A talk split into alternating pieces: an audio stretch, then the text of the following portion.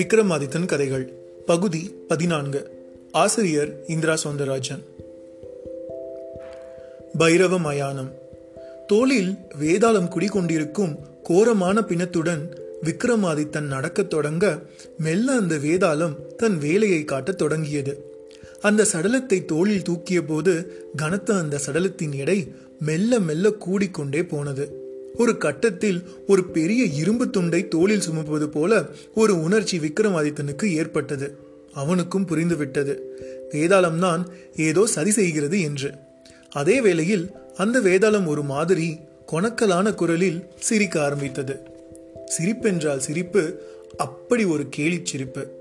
விக்ரமாதித்தன் ஒரு கட்டத்தில் அதை கேட்டு அப்படியே நின்றான்.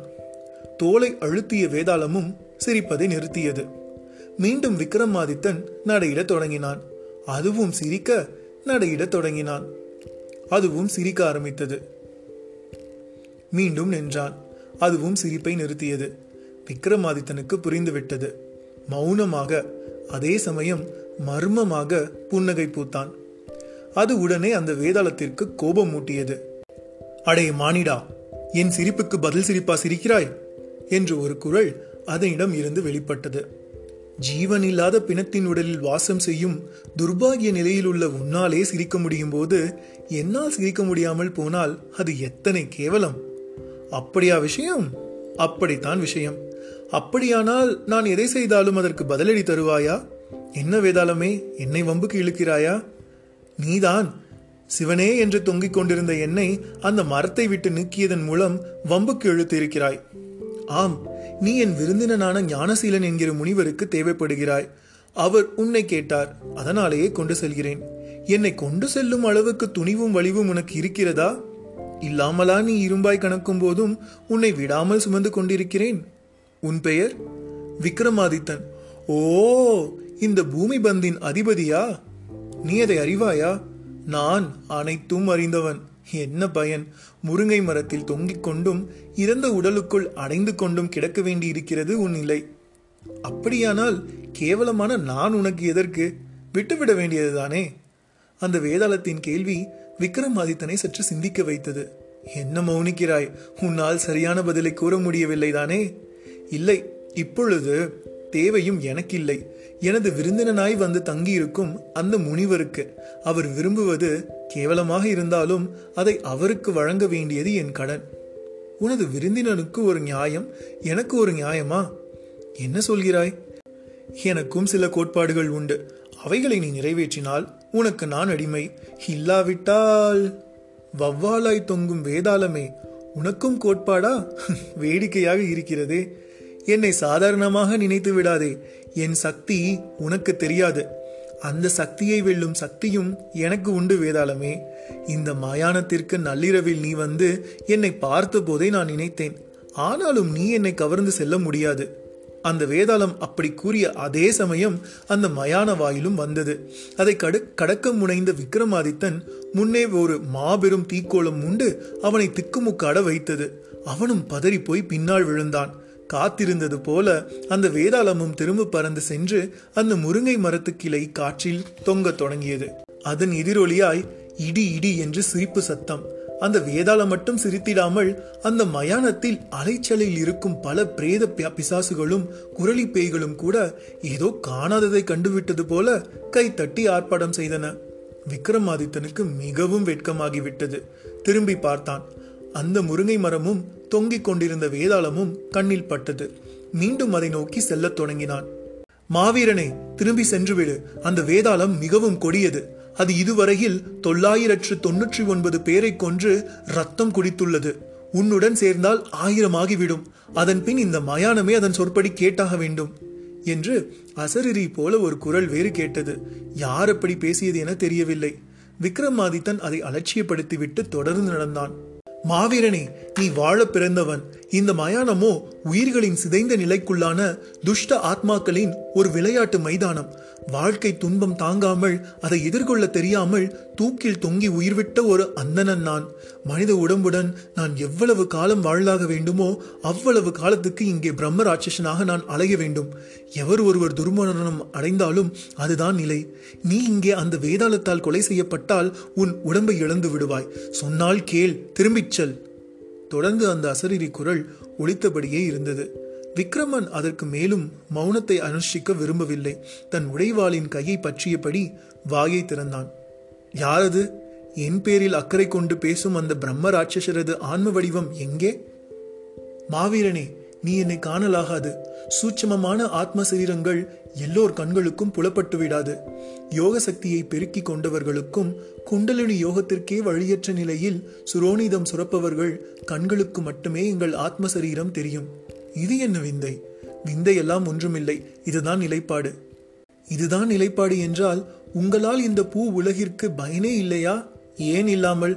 மந்திரவாதிகளும் மாந்திரிகர்களும் எங்களை கொண்டுதானே இயங்கிட முடியும்? நேரிய வழியில் பயன்பட முடியாதவர்களோ நீங்கள். நேரிய வழி நேரற்ற வழி என்பதெல்லாம் பார்க்கும் பார்வையில் தானே உள்ளது. இது என்ன புதுவத விளக்கம்? அப்படி இல்லை மாவீரா. வாழ்க்கையே ஒரு விளையாட்டை போன்றது. எவ்வளவு வாழ்ந்தாலும் மனிதனுக்கு ஆசை மட்டும் அடங்குவதே இல்லையே. ஏன் என்று உனக்கு காரணம் தெரியுமா? ஏன்? துன்பங்களோடு இன்பம் கலந்திருப்பதால் தான் துன்பமில்லாத இன்பத்தை ஒருவர் அனுபவித்தால் அவருக்கு அது இன்பமாகவே தெரியாது. காற்றை சுவாசிக்கிற மாதிரி அதுவும் ஒரு சாதாரண சகஜ நித்திய விஷயமாகத்தான் தெரியும். உண்மைதான். அப்படித்தான் நாங்களும். எங்களை பற்றி சிந்திக்கும் போதுதான் உயிருடன் நல்ல உடலுடன் உள்ளவர்களுக்கு அதன் மகத்துவம் தெரியும். நல்லது. உன்னோடு உரையாட நான் இந்த மயானம் வரவில்லை. எனக்கு கடமை இருக்கிறது நான் வருகிறேன். விக்ரமாதித்தன் அங்கிருந்து திரும்பவும் கடந்திட கால் எடுத்தான். நில் அது கொடிய வேதாளம். அதன் பிடியில் சிக்கிவிட்டவர்களின் எலும்புக்கூடுகள் அதோ அந்த பக்கமாய் உள்ள குழியில் கிடக்கின்றன. போய் பார்த்துவிட்டு வா. பிறகுதான் ஏன் எச்சரிக்கிறேன் என்பது உனக்கு தெரியும். விக்ரமாதித்தனும் அதுவரை உணர்ந்திராத ஒன்றை உணர விரும்புகிறவன் போல அந்த குழி எங்கே என்று தேடிச் சென்று பார்த்தான். மா மாயத்தால் பெய்த மழைநீர் அவ்வளவும் வடிந்தும் மயானமும் அதற்குள் காய்ந்தே விட்டிருந்தது. அந்த குழியும் பெரிதாக ஐம்பது அறுபது யானைகளை போட்டு புதைக்கும் அளவில் இருந்தது. அது முழுக்க முழுக்க மண்டை ஓடுகளும் எலும்புகளும் குவிந்திருந்தன. ஓ என்ன ஒரு கொடுமை! அதை பார்த்த நொடி அச்சம் ஏற்படுவதற்கு பதிலாக அரக்கத்தனமான அந்த வேதாளத்தை அடக்காமல் விடக்கூடாது. என்று ஒரு வைராகியம்தான் அவனுக்குள் ஏற்பட்டது. திரும்பி வந்தான். பார்த்தாய் அல்லவா? திரும்பிவிடு. உங்களுக்கு என் பெயரில் ஏன் இத்தனை அக்கறை? காரணம் இருக்கிறது. கூறுகிறேன் உன் தந்தை சந்திரவர்ணனின் உறவினன் நான். அப்படியா? ஆமாம் ஒரு சமயம் நான் மிகவும் துன்பத்தில் இருந்த பொழுது சந்திரவர்ணன் நான் எனக்கு உதவி செய்து துன்பம் நீக்கினான். நல்ல விஷயம்தானே? ஆம் அப்பொழுது நானும் வாழ்த்தினேன். சந்திரவர்ணனை நீயும் உன் மனைவி மக்களும் பல்லாண்டு வாழ வேண்டும் என்றேன். ஆனால் உன் தந்தையான சந்திரவர்ணனோ என்னை வாழ்த்துவதா பெரிது? என் மக்களை வாழ்த்து. அது போதும் என்றான். அப்படியா? ஆமாம்.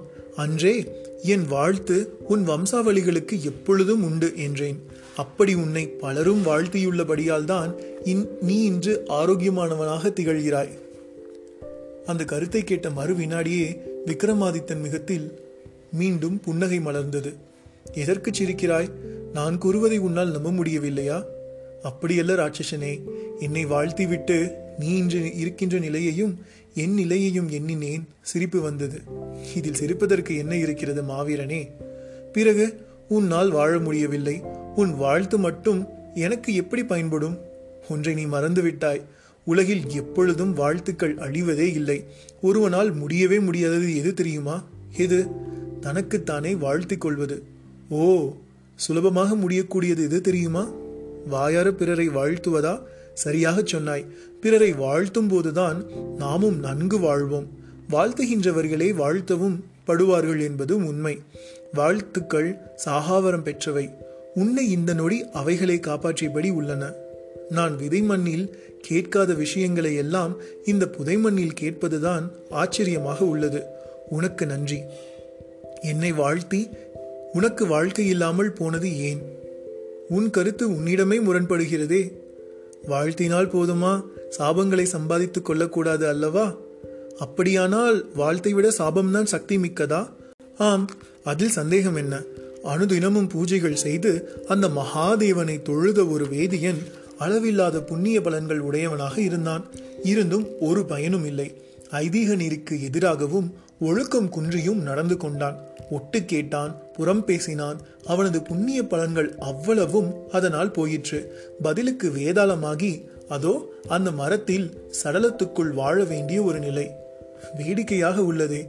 என்னதான் பிழை புரிந்தாலும் புண்ணிய பலன்கள் கை கொடுத்தால் அல்லவா மனித மனம் தொடர்ந்து புண்ணியம் செய்ய எண்ணும்? அது கை கொடுத்ததால் தான் வேதாளமாகவாகவது இருக்கிறான். இல்லாத பட்சத்தில் வலிமையே இல்லாத ஒரு புண்மை புழுவாய் இந்த மண்ணிண்டை அவன் கிடந்திருக்க வேண்டி வரும். சரி சரி. பதிலுக்கு பதில் என்று கூறி என்னை கட்டி போட நினைக்காதே.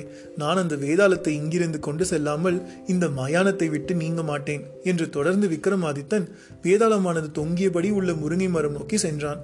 முன் போலவே தனது உடைவாளை உருவி அதை சுழற்றி பிணம் தொங்கும் கயிறு அருந்து போகும்படி செய்து கீழே விழுந்த வேதாளத்தை திரும்பவும் தன் தோளில் தூக்கி கொண்டான். அப்பொழுது அவன் காதில் விழுகிற மாதிரி ஒரு குரலிப்பை பேசியது. ஏ வேதாளமே இவன் மகாவீரன். உன்னை பற்றிய ரகசியங்கள் அறிந்தவன். அதனால்தான் உன்னையும் முருங்கை மரத்தையும் பிணைத்திருக்கும் கயிற்றை உன் கழுத்திலிருந்து விடுவிக்காமல் அதை வெட்டிவிட்டு உன்னை கொண்டு செல்கிறான். இல்லாவிட்டால் இந்த நொடி நீ இந்த மாவீரனை ஒரு சாதாரண மனிதனாக கருதி விழுங்கி இருப்பாய். இவனது எலும்புகளும் அந்த குழியில் போய் விழுந்திருக்கும் என்றது. அப்பொழுதுதான் அந்த வேதாளம் எவ்வளவு கொடியது என்பதே விக்ரமாதித்தனுக்கும் விளங்கியது. வேதாளமும் அதை கேட்டு சிரித்தது. சிரிக்காதே இந்த முறை உன்னை நான் எப்படியும் கொண்டு செல்வேன். உன்னால் முடியாது வீரனே. ஏன் முடியாது? என்னை கொண்டு செல்ல வேண்டுமானால் வாயை திறந்து என்னோடு பேசவே கூடாது. இது என்ன புதுமை? புதுமையோ பழமையோ? என் பலமே பிறரை பேச விடுவதில் தான் உள்ளது.